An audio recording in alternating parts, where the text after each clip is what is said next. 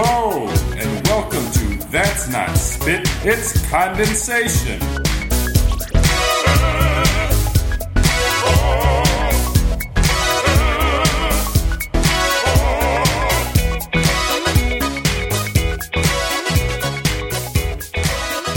Hello, everybody. Welcome to That's Not Spit, It's Condensation.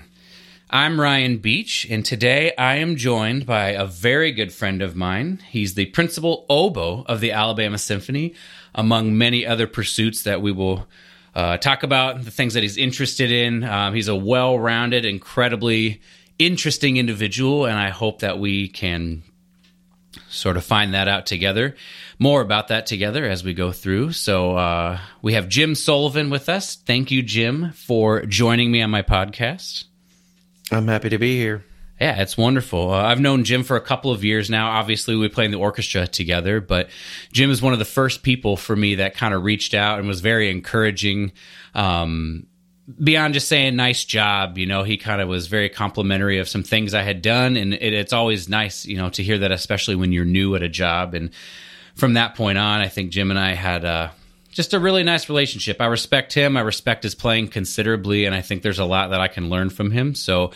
Um, we're going to start off with the, the, the easy questions, I suppose. Um, with where were you born? Where are you from? Where did you grow up? If that's different from where you were born, and and kind of just the road that led you to the Alabama Symphony Orchestra.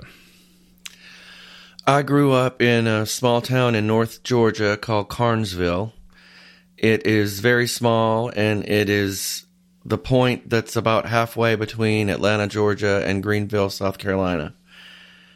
So, um, after that, I went to high school there and then I went to um, University of Georgia with the idea of becoming a vet because that's what I had thought up until that point in my life. Um, So you didn't dream of the oboe when you were younger. Well, I got a late start on the oboe. I my I came from a very musical family and um, started on trumpet because my sister was a really good trumpet player and she had at least one spare trumpet at that point. So that's what I started on. This is something I learned about you afterwards that I'm so happy that I know about you. Uh, how many people know that? Is it a secret you keep close to your chest, generally speaking, or is it kind of more widely known that you played the trumpet? I tried to keep it a secret, but it seems to be creeping out into the world. I'm kind of newly reunited with my trumpet teacher from high school because I actually played trumpet through 11th grade. So, um, the funny and sort of sad part is that my elementary school band director played oboe and he was, I think he was fresh out of school. He couldn't keep control of the class.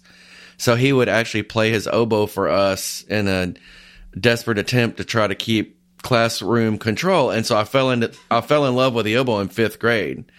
And he told us a little bit about it and he even let me try to play it at the end of class one day and made a big deal that I could, you know, get some noises to come out. So I was kind of obsessed with oboe from fifth grade. But um stuck with trumpet mostly because my band director encouraged me to, so I did the whole all state band thing and um, took private lessons and but in the back of my mind I always wanted to play oboe and I talked my band director into letting me at least take an instrument home when I was in middle school. So just played around with it a little bit and then finally taught when when one band director left and the other one took over, I talked her into letting me actually convert to being an oboe player. So you were, I assume, then better at the trumpet for a long time than you may have been at the oboe until you decided to do the oboe more, ser- more seriously, or is that? Yeah, I remember my band directors. I, I, I was going to try to do both things, and I wanted to audition for All State Band on trumpet and oboe. And I remember her saying, "Well, would you rather not make All State on one instrument or two? so at that at that moment, I decided, okay, I'll just I'll just do oboe and see how that goes. I guess the rest is yeah. Okay, that's pretty awesome. So, eleventh grade, you played trumpet until eleventh grade, and then you then decided to do the oboe solely after that. And then, um, where did that take you from there? The summer of my 11th grade year, I went to a double reed workshop at the University of Georgia. And shortly after that, I started um, studying with the oboe professor at, at UGA. And um, I was very interested in animals and worked for a vet, was good friends with a couple of different veterinarians when I was in high school, and was really into raising birds. I, my goal was to be an avian vet. So, um, my my oboe teacher, as I was getting close to graduating, wanted me to be a music major at UGA, and um, was pretty persuasive. And UGA has an amazing vet school, so my idea was that I would go, you know, maybe pursue a music degree and then go to vet school and that kind of almost happened until the last second.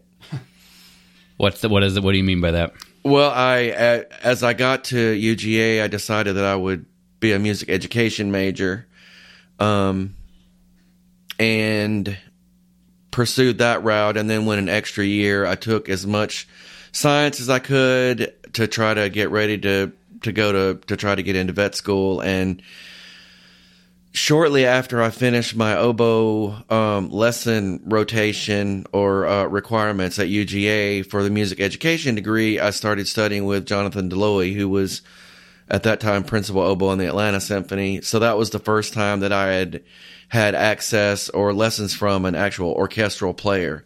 So he was a great player and um, a great teacher and so at that point, I, you know, I worked with him very hard and, um, was able to sub with the Atlanta Symphony and the Atlanta Opera playing with him. And that just kind of changed my whole course.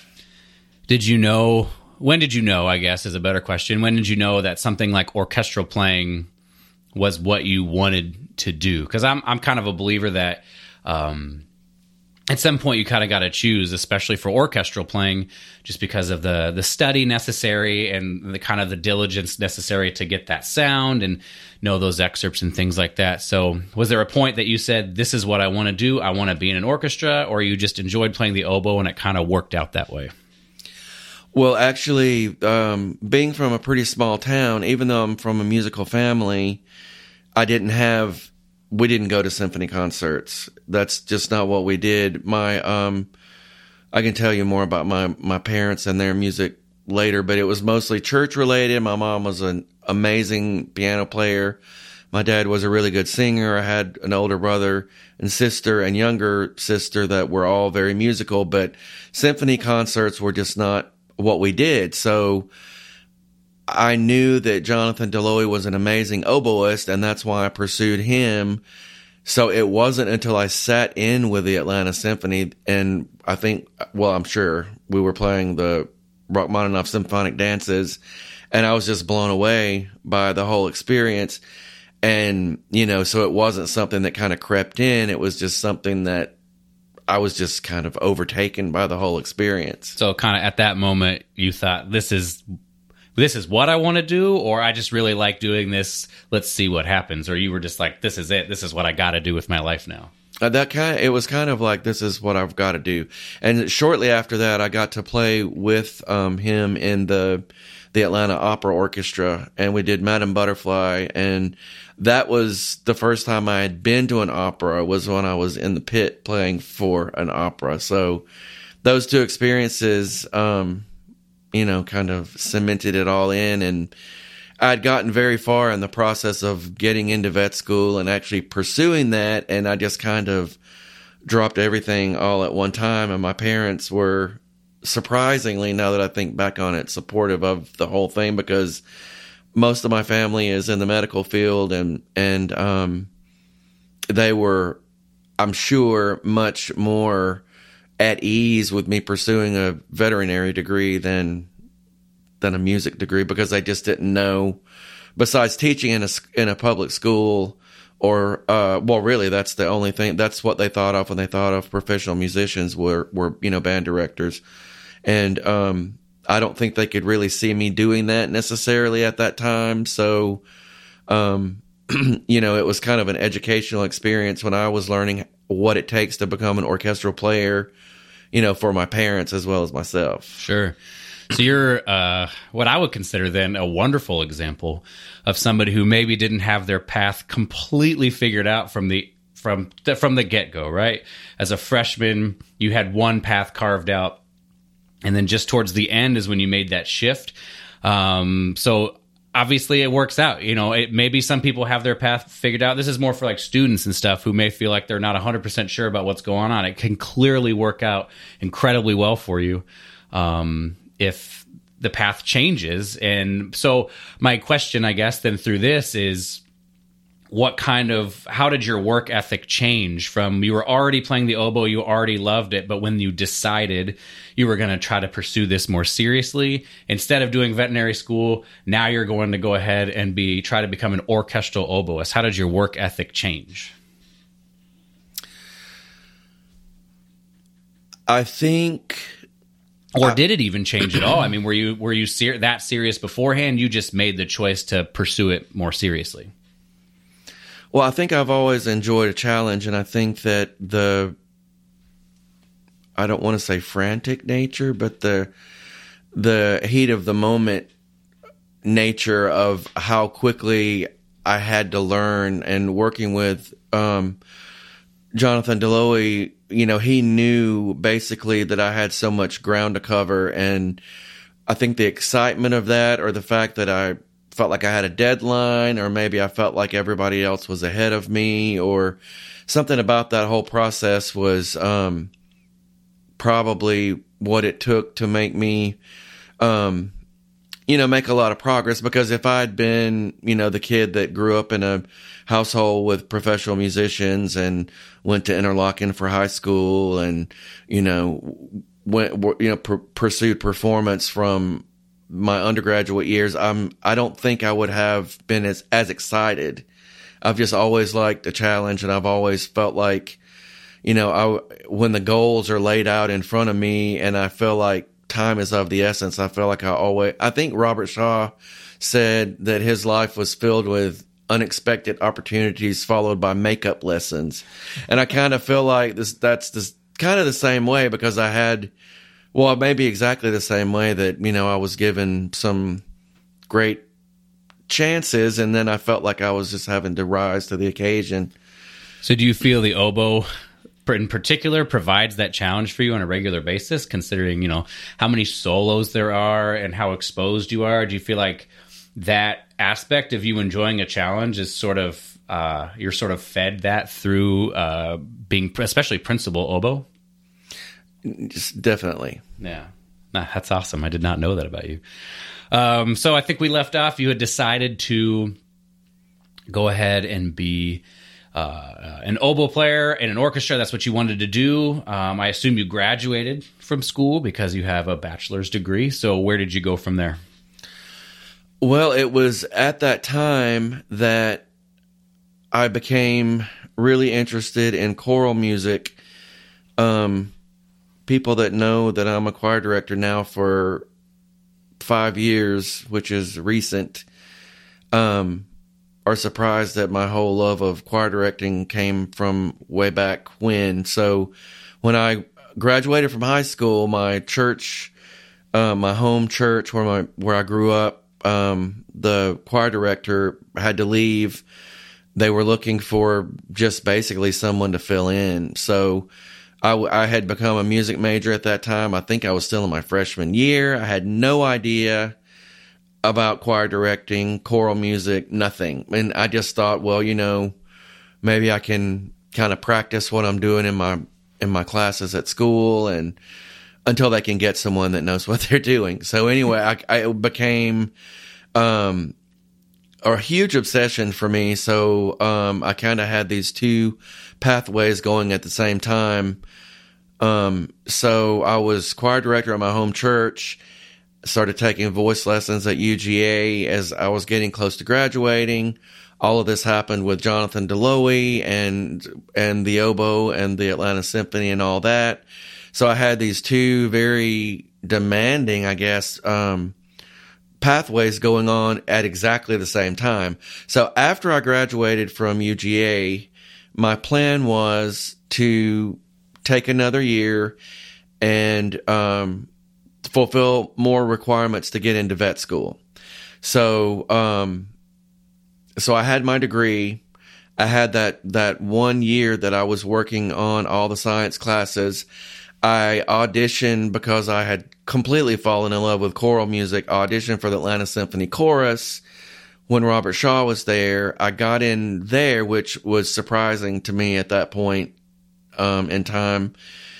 And that was, I guess, kind of the thing that changed my entire life. Um, so after that one year, I made the decision that I wanted to pursue oboe and choir directing somehow, but I knew that oboe was going to be the thing that took precedence because trying to get an orchestral position is is so demanding and competitive and I knew I was going to have to give that everything. But in the meantime, I got a job teaching elementary music at my elementary school that I attended.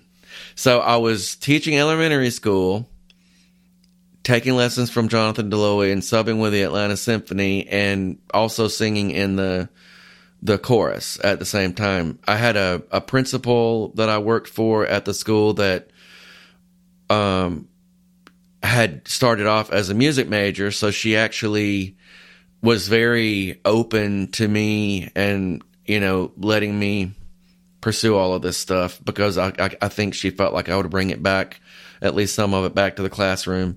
So I did that for a year. Um, the next later that that same year, a position at Buford High School closer to Atlanta um, came open. Their choral, um, the choral director at Buford High School, which the man that had been there, Bill Davis, had been there for many, many years, and he was actually going to remain at the school as vice principal. So at the time I was 20, I got that job. So at the time I was 22 and I was running a choral program that they had been invited to sing at the Olympic Games in Barcelona, I think is wow, that's Bar- incredible. So it was, it was, that would be the case of, of makeup lessons. I mean, unexpected opportunities. Yeah, that's uh, yeah, that's crazy. So I did that. I survived that year, and um, it was at the end of that year that I knew that the that the pathways were going to. I had tried to continue studying oboe and being serious about that, but it was at that moment that I knew that oboe had to come first, and that's what happened. So I went to graduate school after that, and uh, so you didn't go straight to graduate school. Obviously, you said you had a year in between. Was it just one year in between that I'm that I'm gathering? Well, it was actually three years when you three, count okay. the the year that I was doing the science courses, and then the two years that I taught. So, could you be a veterinar- a veterinarian right now? Could I be? Yeah. No, I never went to vet school. Oh, right. This okay. was all preparing to to do that. To do that, right? Yeah. Okay. Sorry. I just got that mis. I got that mis- misunderstood. I wanted to clarify for me. Um, so then, where did you decide to go to grad school? I went to. This is at this point I had worked with Jonathan Dlouhy for several years. I had worked a little bit with John Mack, who um, would later become um, a very big influence on me. Um, Jonathan Dlouhy had encouraged me to study with Ralph Gomberg, who was a Tabuteau student like John Mack, and um, but he felt like um, he could help me more with musical aspects. At that point, Jonathan Dlouhy was sort of known as being an incredible reed maker and and all things technical on the oboe that goes that go into how we are able to play the instrument, like gouging machines, making reeds, all all of, all of that stuff. He was an expert at that. So he wanted me to pursue study with Ralph Gomberg, who he thought would probably maybe leave some of that alone and and try to bring out the you know the musical elements was it which is exactly what I needed at that time in my life. So I went to Boston University and did a master's degree in oboe performance with Ralph Gomberg. Um, this is I'm a trumpet player, obviously, and so I know nothing absolutely nothing about making reeds, but I know it's one reason I'm incredibly glad I did not choose a double reed instrument. And so I would like you. Is it possible to succinctly go through the process of what making reeds is for any of us out there who have no idea what that looks like? So we just have a maybe a small inkling of appreciation um, for what kind of goes into this thing that makes or breaks how well things go for you. Yeah, well, I mean that's a huge can of worms. So, I mean, reed making is something I do for probably at least an hour or two every day. So it's just, um, you know, the reed is the mouthpiece really, and it's a double reed and it's extremely small. It's much smaller than any other, um, reed instrument, but it's, it, the two reeds vibrate together as opposed to a reed vibrating against, you know, a, a substance that's you know made of wood or plastic or some polymer of some kind, you know, like saxophone or clarinet. That so you've got more of. I, I, I would think it would be a little more stable to have something that's kind of a given, but with oboe, bassoon, and you know the other English horn, the other double reed instruments, you actually have the two reeds vibrating together. So I feel like that alone is going to create a lot of instability. But the oboe reed is thinner than the other ones, and so they don't. It it takes a lot of air pressure to play the oboe, so you're exerting a huge amount of air pressure on a material on a reed that is extremely thin. And the better the reed sounds, the thinner it is on the tip or the very end of the reed, the part that vibrates together. So you're exerting this huge amount of air on a very fragile material that you know, so they just don't last long and they're very susceptible to everything like well, humidity, temperature, but things you might not even think about like barometric pressure and um so it's a constant process because we have to have so many to choose from because you know, if the weather changes, the reeds that worked yesterday or two hours ago or whatever aren't going to work anymore. So you have to have all these possibilities and then combine that with the fact that they just don't last long. So reed making is an an everyday thing for me and um sounds like you should have just stuck with the trumpet. We just put our mouthpiece in and I don't, we don't even think about it after that. It's the same mouthpiece for most of our or if not our entire career. Yeah, it sounds like you should have just stuck with the trumpet. you might be right. I don't know. Yeah. Yeah, it's incredible to me that the way you describe that it's two thin pieces of cane, right? Right. It's cane. Two thin pieces of cane vibrating against each other, put inside of this instrument, and then it creates this incredibly beautiful sound. It's like it shouldn't really be possible that that's the sound that comes out of an oboe, given what things are actually going on. You're right. Yeah, it's just it's crazy to me. So, um, all right. Well, so you went to grad school at BU, um, and then I know you when you did your work. You said Mr. Mack was a huge influence on you. When did you get together, and that influence? When did that begin? Well, um, and who is Mr. Mack for those of us that may not know? John Mack was principal oboe of the of the Cleveland Orchestra, and um, he was Jonathan Dlouhy's teacher. So my my my first experiences with a great oboe teacher um, were along the lines and the teachings of John Mack. So when I went and studied with Ralph Gomberg, like I said, I I feel like Mr. Gomberg was more interested in trying to open my mind musically and to make me into something more than an oboe player.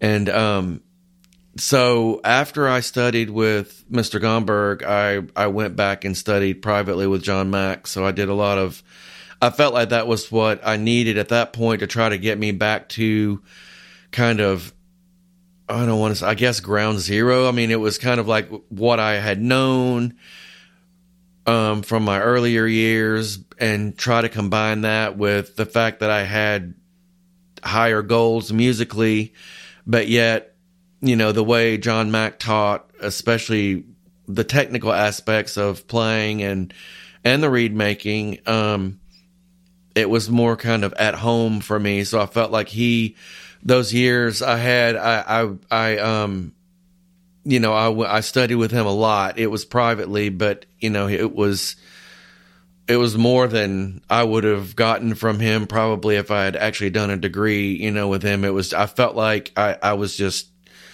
begging him for lessons all the time. And so I flew there as often as I could afford it. And he took up a, an incredible amount of time, was very giving of his time, I felt like, and, um, with all of his students. And, you know, I would hear the orchestra, the Cleveland Orchestra whenever I was there, and um, so he just turned out to be a huge influence. I'd known, I'd met him earlier at his John Mack oboe camp um, that all oboe players go to. Um, it's where I met people, you know, that I had no idea I would stay in contact with the rest of my life, but um, you know, he has this, he, he founded, well, actually, I think Joseph Robinson that was in the New York Philharmonic, I think he was actually the founder of the, or it was his idea. John Mack had so many people that he wanted, that wanted to study with him. He couldn't accept them all at the Cleveland Institute or not even close. So he had this camp in the summer for a week that was really intense and, um, unbelievably productive and helpful and enlightening. So I met him there, and then I continued the the private study after that. So after I um, finished my master's, I moved back to to the Atlanta area, which was you know an hour from where I grew up. But some opportunities had opened up there, performing wise, and I thought that I could continue studying with John Mack, and I could continue working on doing auditions and I would uh, be able to do these jobs. So there were a few auditions that happened kind of in a span of a very short amount of time. So I moved back to Atlanta and I was principal oboe in the Columbus Symphony and second oboe in the Greenville Symphony and principal oboe in the Atlanta Opera. So between that and um, a lot of teaching that I had, um, I took over an oboe studio for for a friend that was um, having some health issues at the time, and so between all of that, it was pretty busy, you know, couple of years, and so I did that and and was taking auditions. How old were you at this point? I would have been like 26? Yeah. Somewhere around there? Yeah. Yeah. Okay. And then how when did you get this job in Birmingham? I got the job over here in 97 when the orchestra had had um, gone dark for a few years and when the orchestra came back in 1997 they had a few auditions and that was when I came over. And so you've been here ever since. Um, what other opportunities professionally have you had the opportunity to do? I mean, I guess what other orchestras maybe have you played with, or what other um, uh, opportunities do you feel like you've had that have been of of note or memorable to you or whatever throughout your career? well, the other orchestra that I've played with the most over the years has been the Atlanta Symphony because with that initial experience that kind of changed everything I, over the next several years, especially when I was, I guess, what you would call a freelancer in the Atlanta area, I played a lot with um, the Atlanta Symphony. So that orchestra has always been in my head, and um, I have a huge amount of respect for for them. And uh, you know, of course, when I got this job here in the Alabama Symphony, um, that was all that I concentrated on for a long time. But um, two other orchestras that I've played with that um, were really meaningful. I've played a few times with the San Francisco Symphony and also the St. Louis Symphony. Uh, and which capacities did you play with them? What parts or whatever? was it principal or was it section or what? How did that work out? I was playing in the section with both of them. Um, I've played principal in Atlanta. Um, in St. Louis, I played second, and in um, San Francisco, I've played second and um, some other positions. So you've kind of, although your main job is to play principal oboe, you've had experiences uh, kind of all around um, as an oboe player in an orchestra. Yeah, when I was in Greenville, I was actually the English horn player there too. I was Oh, second so you've been English all- horn. yeah, you've done but it that, all. But that was a long time ago. But yeah, so but I've I have done the other the other um positions in the section. I was actually thinking this morning um thinking about talking to you today and I was thinking um I often thought that I would be um maybe you know I, I often thought what it would be like to be a second oboist because all of these positions and a lot of it comes down to the equipment that we use and all, always back to the reed making and all you know playing second oboe is such an art form i mean it's the position's called principal but you know that i play but it's it's funny to me to know um, it's just such a challenge to play. I mean, English horn is the solo position. You sit there forever doing nothing, and then you play, come in cold, playing the most gorgeous solos Yeah, right, known yeah. to men, and that's terrifying. Second oboe, you play all the time, and the only time people hear you is when you're doing the most demanding things on the instrument, which are playing extremely low and extremely soft Right, right. and oboe is not an instrument that it's easy to blend with other oboists sometimes and the second oboe that's kind of like the that's what you do is so yeah i mean i think maybe i ended up in the right position because i feel like that's probably what i do best but the other positions in the oboe section are certainly um you know it's it's almost like they're all solo positions. So, do you feel your experiences playing second in that uh, you know stint as English horn, but mostly your experience is playing second? Do you feel like they inform the way that you play principal and kind of knowing what you when you were playing second, what you listened for from principal players? Do you feel like that informs then your principal playing to potentially you know make it easier for section players? Yeah, probably so. I would think. Um, my experience on English horn, I thought I used to think I was a pretty good English horn player, and then when I did it for a couple of years, you know, in an orchestra, um, you know, I realized what a lot of people think if you play oboe, you can play English horn, which there's a little bit of well, there's some truth to that, but you know, true English horn players are. I think they'll probably all tell you that it's just it's almost like the instruments aren't even related in some ways. When I spent some concentrated time on English horn, I realized that that was probably too far out of reach for me, and that if I had really wanted to be a serious contender for an orchestral audition, I would probably have to spend a lot more time than I ever did. I felt like I kind of saw a glimpse of what it's like, you know, to to be a decent English horn player, but um, it's just a whole different animal.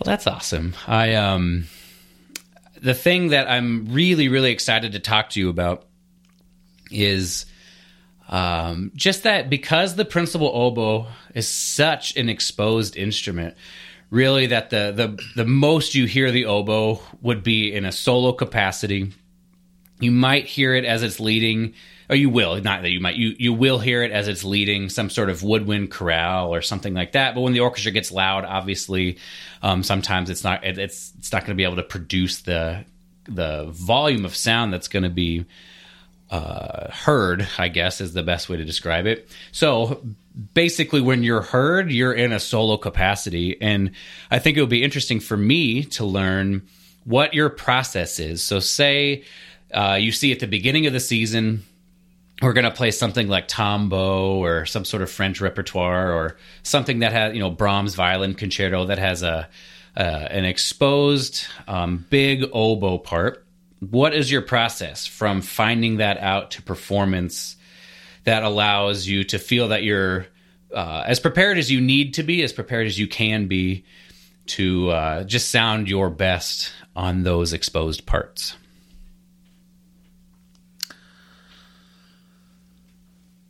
The process for me, I don't know if it's different than a lot of other oboe players, but I feel like it might have, I might do it a little bit my own way just because it's, um, I thought you might ask me this question. Of course, I would ask you this question. So when when I was in school, it was quite different because I had great teachers, and you know, listened to at least three recordings of the piece you're working on. You know, get the score. You know, learn it backwards, forwards, and you know every other way possible, and um, put put headphones on with the recording and pretend like you're sitting in the orchestra and you know all the things you do as a student um, which are so necessary you know in getting together an orchestral audition you know you have to just be able to nail these really difficult parts of the repertoire you know back to back which you would never do in real life in a concert but the way I've always prepared for um, for playing those difficult pieces is kind of the same way that I just prepare for any other thing that I play. You know, when we did Le Tombeau de Couperin, um, was it last year? I mean, as soon as we get the season repertoire, I I become that becomes part of my life at that moment. So if it's if it's March or February or something that we get the the season rep and it's got those pieces like that, it goes into my mind and everything that I do, whether it's buying an instrument, whether, you know, every reed that I make, it's, it's, so basically my technique, if I had to boil it down, is that I basically live my job. I don't, I've never been someone that decides I'm going to practice for four hours or and then go to the movies. My oboe sits on my peg on my desk I pick it up at any time during the day, you know, and I feel like I need to be able to nail everything that I have upcoming, you know, at any time. I just feel like I need to always be warmed up. You know, it's just, I feel like I kind of live the oboe. And when I take time off in the summertime, it, it's really strange because I, I have lots of things that I enjoy doing um, outside of oboe, but at some point, you know, after a few weeks go by, you know, I really feel um, like something huge is missing, and because it is, you know, but because when I'm in the middle of the season, you know, I'm thinking about or playing the oboe or making reeds all day long, like my all day long, like literally. So, um, but more specifically, I guess if if there's a demanding piece like we did Don Juan not long ago, that's pretty scary for an oboe player just because you know you've got a long after this huge technical feat on the first page, you know, where the whole orchestra is playing, but yet it's a, a standard excerpt, so we think it's our thing, you know, even yeah. though the whole orchestra's playing the whole thing. So you kind of blow your face off a little bit on the first page and then everything stops and, you know, everything starts winding down and then you have to come in on this low D that's soft and, you know, you're doing this kind of, you know, the lyrical love theme or, or whatever you want to call it. And it's really demanding to, to get the instrument to attack the low D without, you know, you know the way you want it and a lot of that comes down to the the technique of it. So you know as it as it gets a week or two or three before something like don juan like i'm really gearing up my reed making to make reeds that will do that. So you know if i'm making reeds even if we're doing a totally different program that week or more than one program as we often do um, I'll make reeds that will do, I guess, achieve the limiting factors. Like, let's say that you want to attack a really soft low D. You got to have everything perfect about your reed. Maybe the program we're playing that week is not as demanding. So it's like, it kind of comes down to what the limiting factors are you know, and so maybe if I make a reed that would, I think would play Don Juan in a couple of weeks really well, maybe it goes in its own reed case and I don't touch that one or I don't play on that one, you know, so I've got, I start building up my equipment for that week. So do you feel that if you had a reed that was hypothetically perfect, that you could essentially play anything that you would need to be able to play, or do you still feel like there's a balance between I have this perfect reed, but I'm still going to need to work on this piece? Uh, I'm going to need to practice this low D over and over and over again to feel confident with it. Um, and what is the balance between those things? Well, when you make a reed, I guess the the most important thing to know about reeds is when you make a great reed, it's great right then. You hope it's going to be great Yeah, tomorrow. I could, yeah, could and you change like you were saying. you really hope it's going to be great because it's kind of like an ongoing process. Like the reed never really gets finished. I mean, when it's finished, it's it's when it's dead and when it's done. You know, like even so when when it, so I guess reed possibilities is a better way to think about it. So let's say I've got twelve reed possibilities going in a week of Don Juan or something. Those reeds are going to need to be slightly adjusted the whole week long you know, and they might change. I mean, if there's a drastic weather change, um, you know, I'll be making reeds up until the day of. I mean, you know, when I when I would go listen to the Cleveland Orchestra or the Atlanta Symphony, when my teachers were there, they would be finishing reeds on the stage. John Mack told me once that if he had a nickel for every reed that he tied after 7 p.m., you know, he would be rich beyond belief. And I pretty much saw that because I'd get to the concert early and he, would finish the reed that he was going to play on right then because that's the reed's at its best when it's brand new. It's got the most dynamic range. It's got the most colors in the sound. And then how long it lasts just depends on things that you do to it as far as how much you play on it, but things totally out of your, out of your control as well. So maybe to ask the the question in a different way would be, what are your thoughts of uh, I need to prepare a, a piece by practicing that piece over and over and over and over again versus if I have the skills necessary, if I own the skills necessary to play that piece at a high level, then maybe I don't have to spend as much time on that piece. What is the balance between that for you of basically how much do you practice just the skills necessary to play the oboe well and then how much time is spent on actual repertoire that you may have upcoming?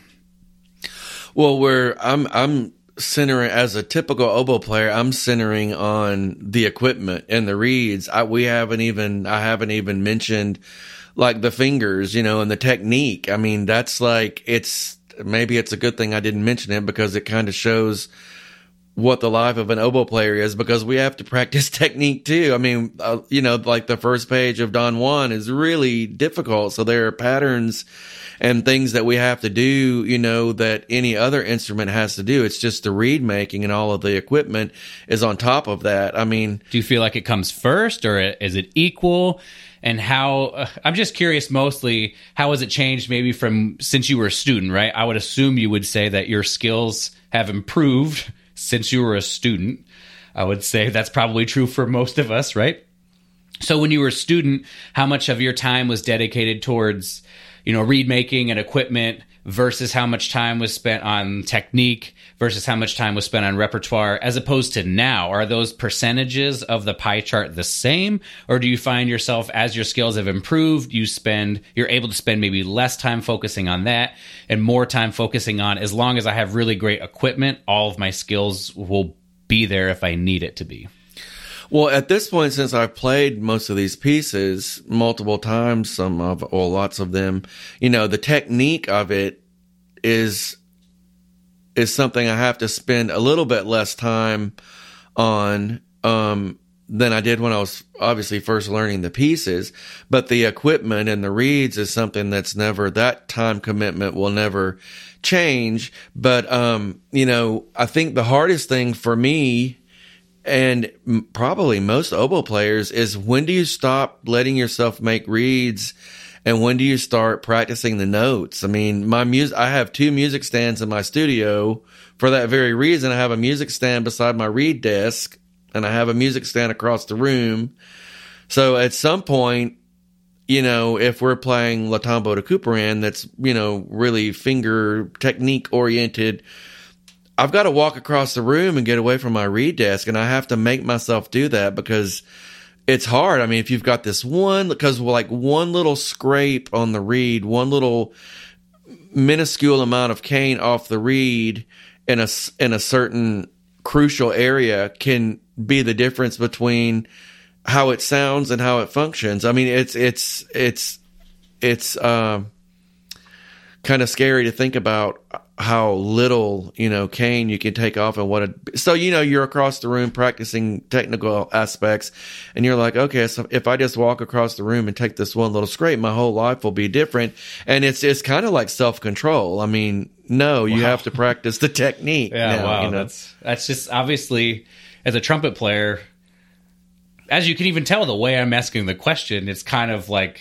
I could spend my time getting better at the trumpet, or I could spend my time on the repertoire at hand, understanding the repertoire better, you know, how the harmony works, what the notes are, and things like that. But to add that third step in there eh, is just crazy that that's like a equal thing, equal step. Um, and that I'm sure very few people especially musicians, you know, when we don't know that that's a part of it, we don't even really think about that as, as a huge part of it. So to have that involved in your preparation and to be able to do what you do and sound the way you sound, I think is is incredible. It's it's very it's something I respect highly that I didn't even really know about until this moment. So yeah, that's amazing. Um, so headed in that direction of we have all of these things to put together in order to sound the way we sound. Everybody who comes to the concerts, uh, musicians and audience alike, there's no doubt that when we hear you play, we feel on our side w- this this effortless, musical, beautiful singing product. It's and it's always that way. Every single time I hear you, it, it just to me is it, it's as good as it gets. And uh, it's something i respect about your playing. That consistency i think is incredibly important as an orchestral player. Not to be able to do it one time but to be able to sound that way all the time. Knowing you the way i do though i know that performance uh, anxiety is a part of you and a part of your life. And i would love it if you wanted to speak just a little bit about how you may mitigate that, how you deal with that kind of thing that allows you to, even if you're dealing with nerves and things like that, how you how how you get to the point where you can still sound so beautiful all the time. First of all, it's hard to hear you say all that because it's super nice, and I really appreciate it. It's just Very uh, true. I mean, you know, um, you know, I don't kind of don't know what to say because I've had um, performance anxiety is something that I think we all deal with. Um, I'm having about Whether you know, we all deal with it, but I feel like not all of us can come away, or not all of us who deal with it come away with a product that's so polished. You know, the nerves may seem to get to people more than it gets to you, um, and so yeah, exactly. Like, how do you make it so you can deal with it in a way that still allows you to have all of your skills available? That's what I'm most curious about. Well, it's kind of like what we were talking about earlier about the the oboe just sits on on the peg on my desk, and I'm I feel like one thing that I would be not so great at might be being assistant principal, um, because that job is unbelievably hard. I mean, I don't think you know if the principal oboist is going to play um, La Scala di Seta or something that week, and I have to be ready to jump in if that person gets ill or whatever. I don't know how I would deal with that. Maybe maybe I would figure it out. I'm not sure, but I I think the thing that helps me with performance anxiety is the planning and the repetitions and the you know, I get most nervous about performing in advance. I mean, you know, not I'm not the kind of person that gets more nervous an hour before a concert. I actually kind of just kind of get in the zone or kind of get in to what's going to happen. You know, if you told me that in one hour I was going to play that the principal oboe got sick and I, I had to play some giant piece, that's when I would freak out because I have to have the time to like settle my brain into what I'm going to do. But, you know, if I think about it long enough and if I put myself in the, you know, if I visualize what's going to happen and think about, you know, I've played these excerpts for different teachers that I respect. I've played this piece a bunch of times maybe, or just, you know, I've got to have the time to process it. it that's what's most important for me. So you'd say just living, sort of, though we were saying earlier that you live the oboe, the oboe is a part of your life at all times. That's kind of what you feel allows you to deal with it, to have the confidence to be able to put your best foot forward or the musical product forward that you want to. Right. Yeah. Yeah, that makes a lot of sense.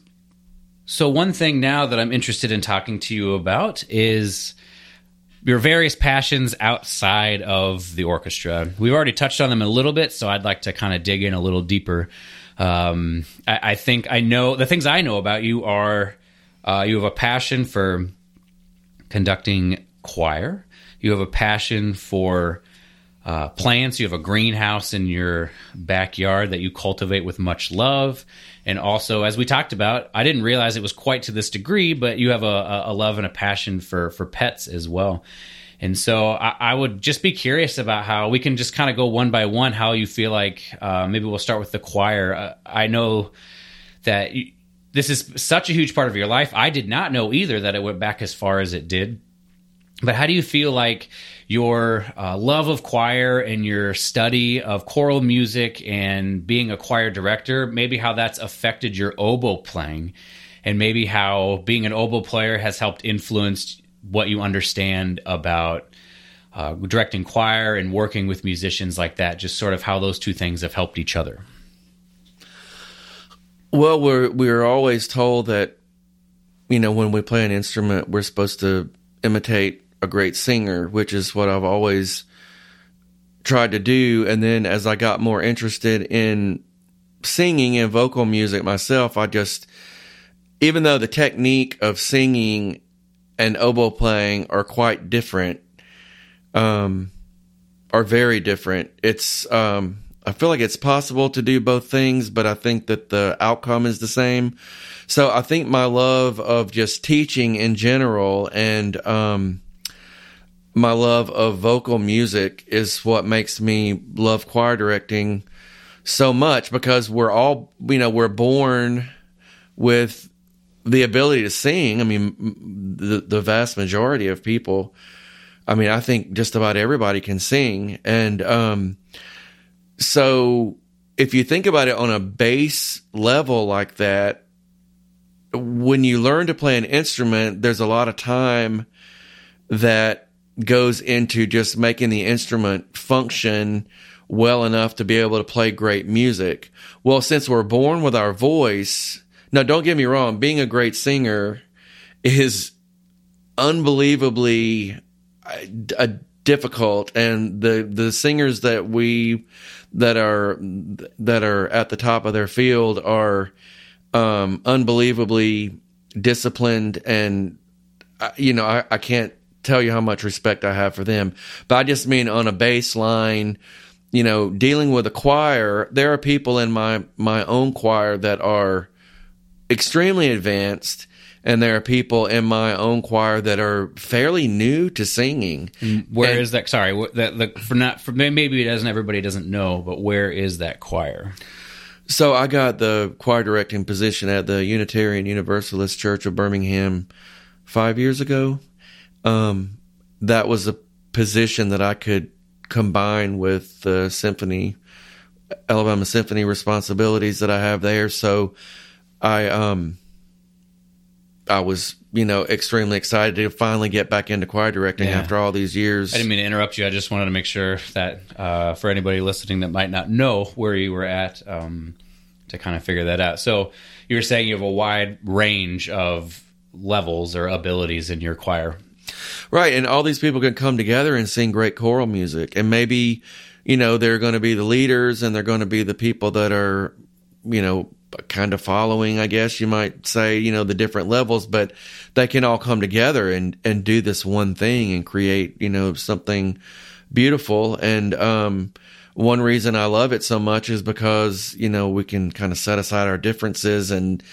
I mean, I'm always surprised. We have rehearsals on Wednesday nights at seven, and I guess I'm always surprised that people show up because, you know, most people work pretty hard at their jobs these days and to to volunteer to come out and spend an hour and a half on Wednesday nights um it's a little unbelievable to me but but when we all get there you've got all these people that have different beliefs um especially at the Unitarian church I mean we celebrate differences in belief that's kind of what the church is built on. And, you know, so when you have all these different people, 30 or so different people that are, you know, coming from different points in life, have different things that they do during the day and different ages and different musical abilities. And they're all trying to learn a piece and make music and something beautiful out of, out of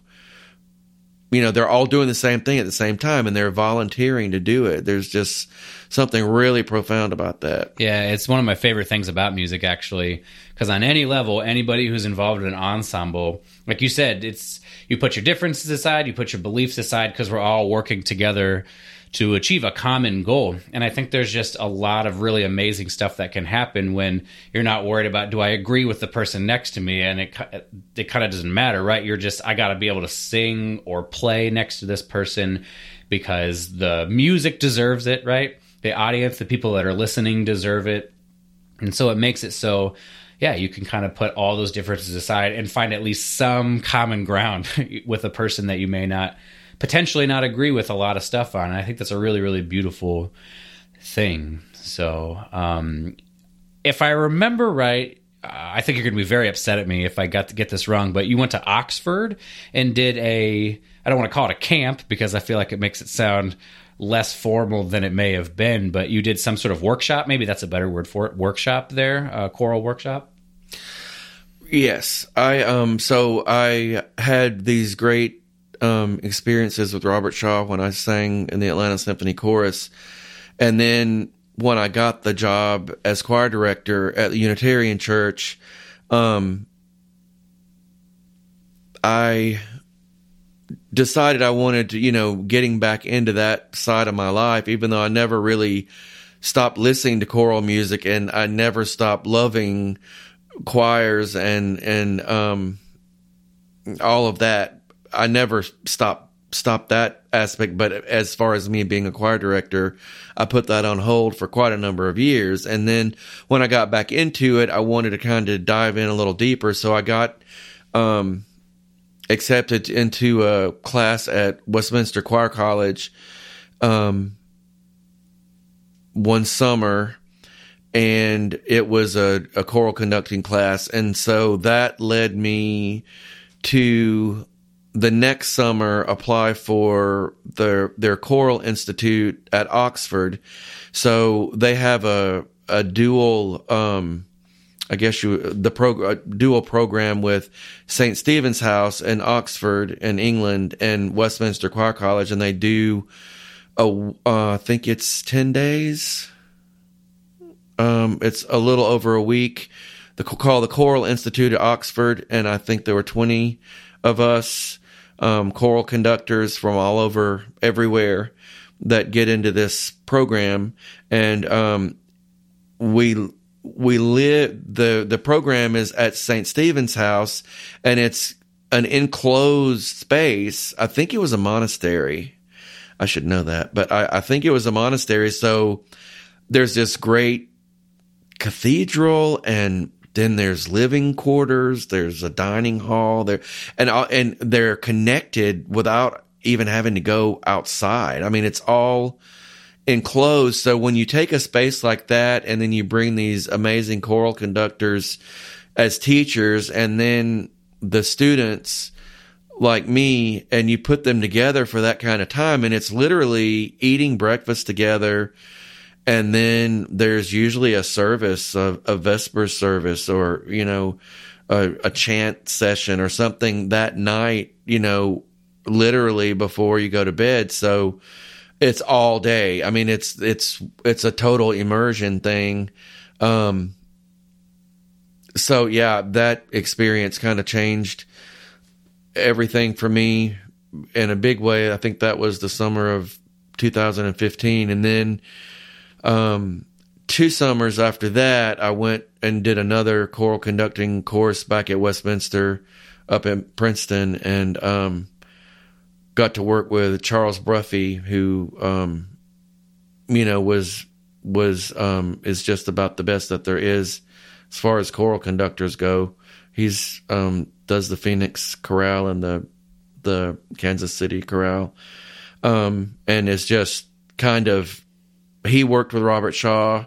He actually sang as a soloist with Robert Shaw, um, and I feel like if there's anybody that could could be qualified to take what Robert Shaw did for choral music and keep it going and do I dare say even go beyond that, it will be him. He's just a a force of nature. And you know, I got to spend a week with him and that was um that was pretty life changing. So how do you how do you as a very studied sensitive musician what kind of things do you feel you gleaned from these people you consider to be master teachers of choral music? What kinds of things are you picking up on from them that maybe enhance what you do overall well robert shaw had a way of um, I think the main thing I learned from him, which is kind of dawning on me right now, is that at that point in my life, I thought that, you know, all these great oboe players and great musicians, great singers, they had something really magical, even if it was just their experience or their years of of working or playing for this conductor or that conductor. There were all these things that I didn't, I didn't know why they were so great. But I think what Robert Shaw may have done that made the biggest impact on me was that he had a way of rehearsing his choirs where, um, it all came down to rhythm and pitch. And if you listen to any of his recordings, especially the, the Atlanta Symphony chorus recordings and chamber chorus recordings um, from the years before he died. Um, they recorded just about every major choral work, and what you'll hear is that they're perfect. I mean, he there was no text. If if you were singing a mass or the Brahms Requiem, you were counting on numbers. You were you were you were singing numbers one and two and t and four. I mean, it was that mundane almost. So you were having, you were achieving perfect rhythm. You were achieving perfect pitch. He had a way of, um, he, the choir, one of the things the choir would do is they would raise the pitch of a note on separate, on separate, um, sounds. They would take a, a half step and divide it into 16 parts. So you would start on an F and you would sing a series of Lou, Lou, Lou until you got to an F sharp 16 pulses later. And you would do that with a group of 200 people. And at the beginning of the season, I, I mean, by the time I got in the choir, it was it sounded perfect to me right off the bat. But yet at the end of the season, it was even more. So, you know, when you hear a Robert Shaw um, Atlanta Symphony chorus recording and you're listening to the intonation, you will not hear anything but perfection. So I think what this did, I mean, you, you, you achieve perfect rhythm, you achieve perfect intonation, and that gets you so far. It, yeah, we think like ninety five percent of the work, right? I mean, we think of those things as being like oh you've got to put the musicality in. You it, it's got to be it's not it's not expressive. But when you can really say that your group or yourself has achieved like perfect rhythm and perfect intonation that is it's there's so many people that that that try to be great musicians that don't have those things. Yeah i, I it's really interesting. Uh, I, i've had the thoughts before that yeah if you could just get perfect rhythm, perfect intonation, and then you know great time. Uh, that that's just yeah, ninety percent of music is made up of those things right there. And then what you do with it, what your personality, where you slow down, where you speed up, where you decide to have a little bit more maybe vibrato or spin or something like that. Those things are what make it personal. But yeah, you got to get your your foundation first. You're ninety percent of the phrase that's supposed to be happening. It's really interesting that he would just hammer those things, and it would have that profound of an effect. Well, the hard part is is putting musical expression into it without changing the perfect rhythm and the perfect intonation. Sure, yeah. No, I mean, you sense. start what you start with those basics, but then whatever you put into it, interpret, you know, interpretively. If you can do that without changing those things, because that's what I, that's where I feel like a lot of people fall short. I mean, that's the hard part. You know, I remember Jonathan Deloy said to me one time, I think it had to do with taking this audition. He was like, perfect rhythm, perfect intonation, decent tone. And I was offended in my mind that he said decent tone because I was like, how dare you say decent tone? I mean, whereas, you know, oboe players obsessed with tone. If, if we're not, we should be doing something else instead of playing the oboe. If we're not obsessed with the sound and trying to get that perfect sound in our head, we need to really be not playing the oboe because it's it's just that's hard. So uh, maybe he knew that decent means you know as great as you can possibly play, but maybe he meant something beyond that, like. We, we're obsessed with the sound, but we're also more sensitive to it than anyone that's listening to us, probably. Yeah, I think that's a very good possibility. Yeah. So if you can, so that perfect rhythm, perfect pitch, you know, is uh, Yeah, I think that's that's pretty much gold, right? It's just focusing on that. I think it makes the phrasing simpler, right? It's it's almost like less complication leads to more beauty rather than a phrase that just has so much stuff packed in there that it's almost hard to follow what's going on. right. Well, that covers maybe your choir passion, which is awesome. Uh, we could move on to your plants passion in the greenhouse. Um, I know myself that this is something you spend a lot of your time doing, but I don't know why. So I would like you to talk about what about cultivating and keeping and uh, from what I understand, Kathleen told me today that you are making hybrid plants, which I don't think that's something I knew about, but people probably do know about. And I'm just curious, what about it is something that makes you feel like you want to spend uh, that much time doing it? What does it provide for you that uh, makes it so uh, worthwhile? Well, I've both um, sets of my grandparents were avid gardeners. They grew um, most of the food that they ate, um, especially as they as they got older and they weren't working all the time. Um, but they were also um, just great growers of you know even I guess what you would consider ornamental plants. Um, I kind of got obsessed with that. My one of my grandmothers had a greenhouse, so I kind of got obsessed with that whole idea of being able to do to grow things year round. So my dad built me a greenhouse when I was I think 12. So I had a greenhouse on the backside of my parents' house when I was a kid. So I got my first orchid about that time. It was a, an orchid. It was the type of orchid was a cattleya, and it was the big corsage, like when you see people wear these big corsages, like on special occasions or Mother's Day or whatever. Um, the ones with the big lip, and I remember it was solid white, and it kind of had a purple and yellow throat in there. So with that, um, I got obsessed with orchids. Orchids are everywhere nowadays. Like if you go to Lowe's or Home Depot, or I mean, you can grocery store, you can see the they're called phalaenopsis orchids or they look some people call them the moth orchid because they kind of look a little bit like the blooms look like a moth. Um, those are pretty easy to grow and you can grow them as house plants. Um, but anyway i got obsessed with orchids at that early age and um, i think it was about 16 years ago i bought my house and my main reason that i wanted to buy a house was so I would have a yard to build a greenhouse. So I built the greenhouse instantly. I think the greenhouse may have even been started before I moved in the house. I'm not sure. It was right around the same time.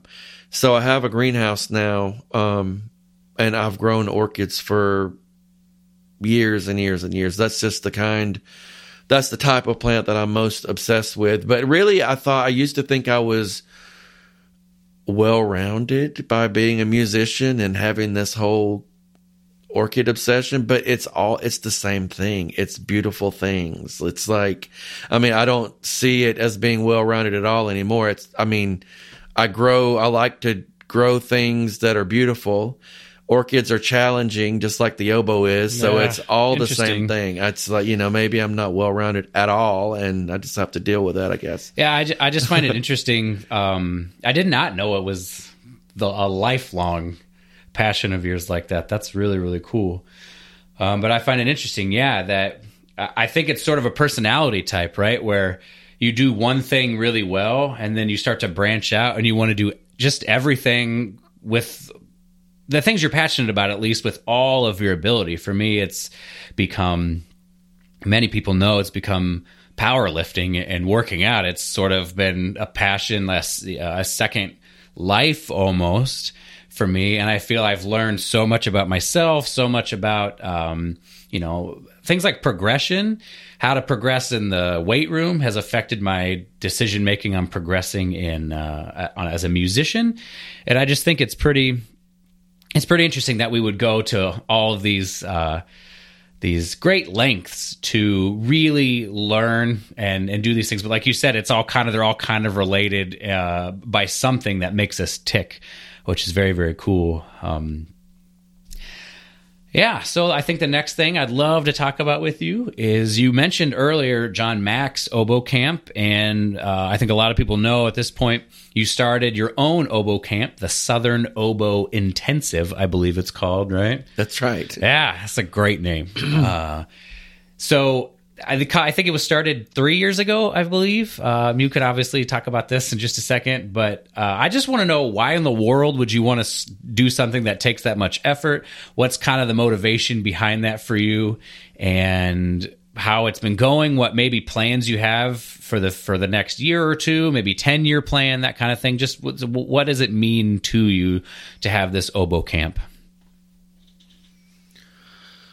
That's right. We started the oboe camp three years. We we've just we've did our our third year was last summer. So um, my main motivation for wanting to start the oboe camp were was um, my two friends, just super close friends, Phil Ross and Russ DeLuna.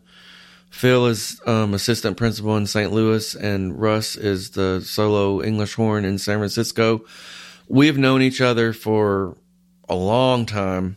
Um, they both played in the Alabama Symphony from time to time over the years, but um, I've known them both for a really long time, and I they're much more than colleagues or friends. I mean, I feel like they're they're more like family at this point. So I feel like my main motivation for starting the camp was I wanted to have an opportunity for the three of us to be in the same place at the same time um and to be able to to teach together.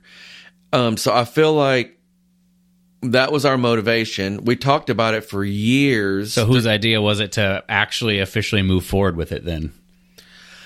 um well i mean i guess i can claim the uh, that idea as far as moving it forward but the reason it moved forward was because we the person that coordinates our camp julie grosso is also a great friend of mine that i've known for a very long time from my atlanta days. She is an oboist. She um, runs a, a business called double or nothing reeds up in cincinnati. Um, oboe players know that there are lots of oboe shops all over the country. We have so much stuff that goes into the reed making and even, you know, there's so much equipment involved that a lot of people have a business. I mean, it can be a full-time business. You know, Julie has a great business and we've remained friends for, we've been friends for a long, long time. So I told her, because I know, you know, Russ and Phil and I, we talk all the time. I talk to them almost every day. Um, I knew that we would never get it together without outside help. Julie has um, planned workshops, programs, different summer activities for different oboe players around the country. She did a big thing um, a while back. I think she's helped Elaine Douvas and Linda Strommen and other people, other great. There are so many great oboe teachers out there now, but so anyway, I contacted her to see if she was interested, and she's really the person that kind of held us to it. I think I contacted her. Um, I don't know, maybe it was late summer a few years ago, and so we kind of had the whole fall, winter to get it going, and she just did it.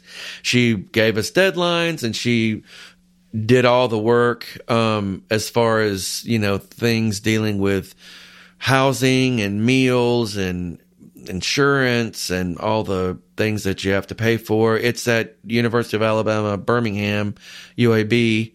Um, and so there are people, the first year we had mostly local people. The second and third years, it's almost been split by the people that we have coming in. I think, um, we had eight or 10 people states represented. I mean, there are people coming from all over. So it's growing, yeah. Yeah, it's definitely grown. So Julie coordinated it, helped us get started. And then um, Russ and Phil and I have just, it's been more than we, more fun than we thought it would be. And I think our first year, everything was new. We had a great time. But the second and third years, I feel like we, um, since we knew what to expect, I felt like we really, you know, got it together and uh, were more relaxed with the with it. And it is it's called the Southern Oboe Intensive, but we actually do have a lot of fun with it. I I always worry that the word intensive is going to make you know oboe players are intense enough as it is. Probably didn't need to have that word in there, but we just had a nice ring to it, and you know we we do have a lot of fun, but it's a lot that goes into those day that five day long oboe camp. So, what kinds of things are offered? Is it just master classes? Are there opportunities? Are does like an oboe ensemble exist? Is there repertoire and things like that? I have no idea. But that's what a trumpet thing would be. You would have trumpet ensemble, and you'd have master classes, and maybe somebody would perform. Is it similar to that for your camp? It is. So the first thing we do, we actually have a group warm up um, so we warm up in the morning. 35, not including faculty members, oboe players was how many we had last year. So we do a warm up for a little bit and then we do a master class and then we, um, a pretty long master class in the morning. Then we, you know, it's usually lunch and then after lunch we have another class. Then we have a reed making session every day. Um, and, um, then we do chamber music and the night for the people that are staying overnight, they have different activities at night that are a little more low key because it's a pretty long, pretty full day. Um, we do you guys have like video games for those people? Um, that's a joke, Jim. Just kidding. to be honest, I'm not even sure what they do in the dorm. That, that's Julie's specialty, and she's you know, some people want to practice and make reeds, and some people are have had enough by that point. But we've had a repair. Brian Seaton has been our master repairman the past two years, so it's grown little by little. Pat McFarland from McFarland Double Reed Shop came over last summer. Um, you know, knives are a big part of our life. We had a we had a knife representative come down from the Wicked Edge, which is a big a big knife sharpening system. So it's just oboe players getting together and talking shop. It sounds like that's right, and it's it's pretty much all ages. We wanted to gear it towards college um, level, late high school, college, maybe people that are gearing up for auditions. But we had a wide range of of um, ages and abilities the first year, and we just kind of went with that and we've actually really liked the um, the way that they all learn from each other. I mean, the three of us try to teach the master classes together. If there's a big difference in ability, since there are three of us, we can split a group off if necessary. But we really like to try to stay together because we team teach the whole thing, and that's really our motivation for starting the whole thing. And I'm sure that makes it special too, right? That people get all three of you together as it would be instead of yeah splitting it up and getting only one. Yeah, and I think the the three of us get along as people really, really well, and we approach things pretty similar similarly. I think there are different. There are so many different oboe camps, believe it or not, now. But I feel like that might be the thing that is best about ours is that we're working together and we're kind of playing off of each other. Because when you're in a master class, students don't realize that you're really you're performing. You know, it's like you're you're kind of on stage and you're having to think in the moment. So it's nice to let's say Phil is leading. We kind of rotate who starts off with the people in the class, and then the other two people are able to listen to the person, the teacher, and the student, and kind of hear what they have to say, but also think more clearly because you're not as on stage, you know. So we can kind of maybe Phil started in and you could kind of take something in a in a in a different direction or um, I don't know. So it kind of takes I guess the pressure off a little bit, knowing that you've got two other people that are kind of going to chime in, and so I really think it's it's just a lot of fun for the three of us, and I think the the kids have said they've really enjoyed it. You know. So do you just have plans of continue it, continuing it indefinitely, or as it, do you think you'll get to a point where you're not going to want to do all that work, or kind of what's your plan for the future?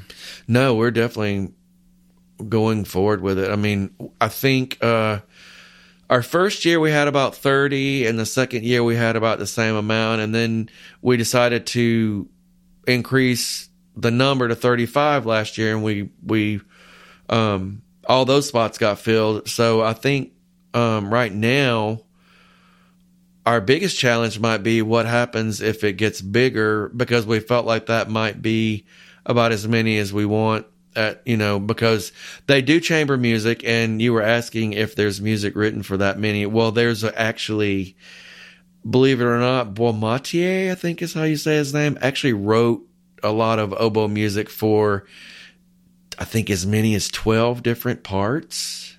Um I I learned about that music actually at Banff Music Festival. I didn't know that composer but but you know there are a lot of arrangers nowadays too. Um so we have a lot of music. Some of it is fun and some of it is more serious. I mean, the there's the Beethoven trio for two oboes and English horn that's Opus 87 that you know is a serious. Beethoven didn't even write an oboe concerto, but he wrote a piece for two oboes and English horn, which I think is kind of and it's a great piece. And there's several other pieces like that that are you know serious pieces, but like I said, there's tons of arrangements. I mean, we even did music by you know right yeah um, so, for anybody who's listening that might be interested, um, when does this happen? What's the application process like? Just to give some sort of idea of what they would look around for. Where can they find the information? Well, one of Julie's many things that she does well is our website. So, there's actually a website that would make it really easy um, to go to southernobointensive.com. Um, and it happens in July the first year we did it over July 4th, the UAB band had a concert on July 4th that they invited us to be part of. So 30 oboes took the stage and played a couple of pieces. And actually, the two years after that, we decided to do it the week after July 4th. But we, we're almost disappointed that we don't have that opportunity. So, um, yeah, the world was not ready for that. But um, anyway, they got it. So it's the week after July 4th. And can you apply at any time? Is there an open application period? Like you can apply at any time. We start really after the first of the year. We start really trying to get the word out, and if there are any changes or additions or you know things. Sure. Okay. Well, to finish up uh, with you, I, like I said, I, am so thankful uh, you were able to to take some time to talk to me.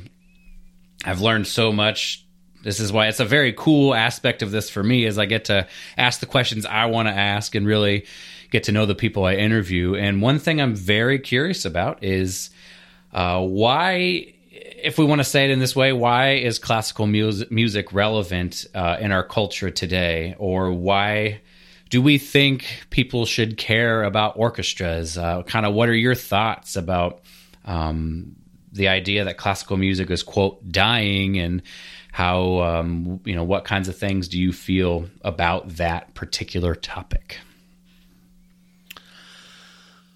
Well, I don't think it's dying at all, and I don't think it ever will. I I think the reason it won't die is because um we're creating beauty. Um I think that's what it all comes down to.